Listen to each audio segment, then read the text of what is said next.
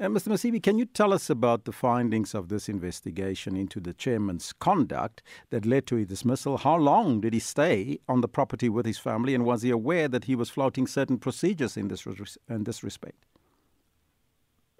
Yeah, it's such a pity because he's one of the shining examples of the, the, the chairs that we have in our entities. I mean, the, the, the findings basically which led to the decisions that we have now, it was mainly about the not following the processes in terms of uh, the hiring of, of this particular property. Didn't mean that he wasn't supposed to be uh, in, in that property. It's just that the, the processes were not followed. And that's basically what led to that particular decision. And in terms of uh, the, the, the period as to how long he stayed there. He, he, he moved in in December. There was a process to renovate his house, so he moved in in December and he only left the property. I think he stayed there for only three months and then he was out of the property. Is this a dismissible offense, though? Look, uh, unfortunately, the minister had to apply her mind on the basis of the report which was in front of her and the recommendations. And basically, I mean, once the rules are broken, unfortunately, uh, when you deal with government, because if there is complacency in terms of uh, acting, um, this thing may go to court and may find that she is in trouble even herself. So you need to look at what the, the recommendation says in the report and you act on the basis of what is being recommended. Will processing monetary recourse in terms of trying to recoup money from the board chair? And, and what does this now mean for PRASA board going forward in terms of the replacement of the board chairperson? Well, firstly, I think there is a, a, a cost recovery process.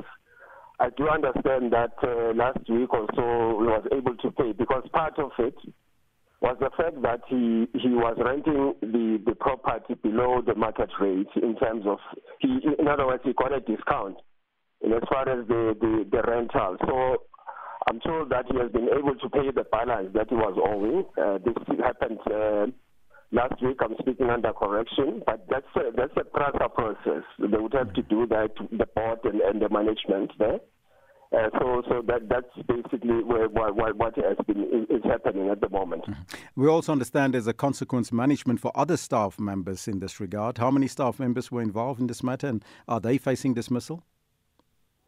Yes, I'm, I'm not too sure of the na- number, but it's, it's, not just one person that are, are, are facing uh, consequence management. But indeed, that is happening. Uh, those are the people which we think may have would advise the chair to, to take the, the, the decisions that he took, uh, which we believe was the, was the error of judgment on his part. So, yes, indeed, that it, there's that uh, process, which is why it's also difficult to make the findings of the reports available because there are names of people who are still undergoing that specific process. I think at some point, would make those uh, findings uh, available once the, the, process is concluded. On another matter, and this would be amiss of me if I don't ask you this question, what is government and the Transport Ministry doing to deal with the impasse between the taxi and Uber drivers in Soweto? Look, we, I, I think that issue is now a criminal issue, and uh, the the way the, the e-hailers have been attacked we believe that the, the police and the justice cluster needs to play an important role.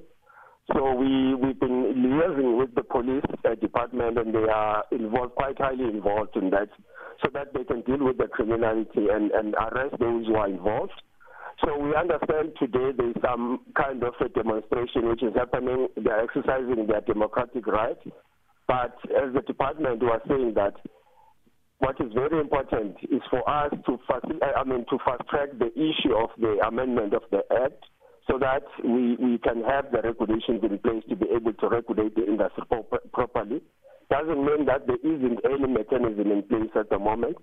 We're having what we call the, the, the charter uh, operating licenses that are being currently issued to the Uber operators, and we believe that works. Uh, but the space in terms of the contestation it's supposed to be a healthy competition, but it, it, it is turning out to be a criminality, which is why we're saying the justice cluster and uh, NAT joints needs, needs to play their part in terms of arresting those who are involved in such criminal activities. Mm-hmm. So, talking about NAT joints, um, have they been in discussions uh, uh, about safety measures to curb further violent incidents in that industry?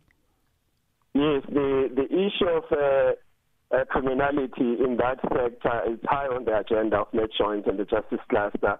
They continue to engage with us as well in terms of how this needs to be uh, resolved because part of it, arresting the criminals is one thing, but also there needs to be discussions around uh, at the leadership level around such issues, so that we saying the taxi industry and the e-hailers uh, sector they must denounce such acts of violence, so that they also address their members, because those are the guys who are involved in terms of uh, uh, instigating such violence. So they need to be speaking to those members so that they can they can desist from doing such things. Still on further PRASA matters, Mr. Msibi, uh, when I drive around Johannesburg, I see a lot of upgrades at some of the stations and some of the rail lines. How far is the PRASA rail recovery program? We are quite excited about that because part of why we are quite disappointed that the chair has gone is gone. He has led uh, under very difficult conditions and under the COVID 19 remember when we were under COVID 19, the lockdown in particular, there, were vandalism, there was vandalism in all our rail infrastructure. So we've had to start, start from scratch in terms of rebuilding our rail infrastructure, and he led that process. So we've recovered about 13 lines across the country, and that means that the passenger rail service is back into our communities. So PRASA had forecast about 10 rail lines to be to be to be recovered.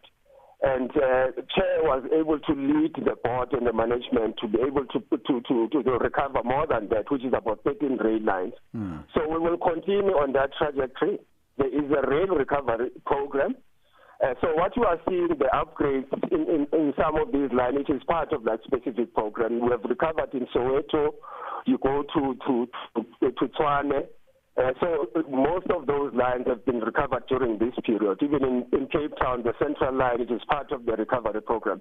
So we will continue to do so so that we are able to ensure that the rail service goes back into our communities. What about and what about protection of those rail services? Uh, have you got a police system in place for the rail system? Yes, there's always been the rail police. Uh, they're working with us. They are part of our system, but We've also ensured that the security companies that are part of it so that they also safeguard our rail infrastructure so that there is no repeat of mm-hmm. what happened during the, the, the lockdown period. All right.